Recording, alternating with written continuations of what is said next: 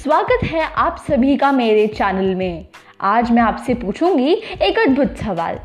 आप सभी को यह तो पता होगा कि कमल कीचड़ में खेलता है। पर अरे भाई, कैसे खेलता है? मैं बताऊँ? चलो बता ही देती हूँ। क्योंकि जब कमल, यानी लोटस अंकुरित, यानी स्प्राउट होता है, तब वो पानी के नीचे होता है। अपना घर झीलों और नदियों के अंदर बना रहा होता है। पर इस सब के नीचे कमल मिट्टी, कंकड़, कीड़ों के बीच अपनी जड़ें जमा रहा होता है, जिसकी वजह से इसकी उम्र हज़ारों सालों तक होती है।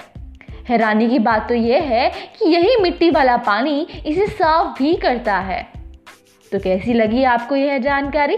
अगर अच्छी लगी तो मेरे वीडियो को लाइक ज़रूर करें और चैनल को सब्सक्राइब करना ना भूलें। धन्यवाद।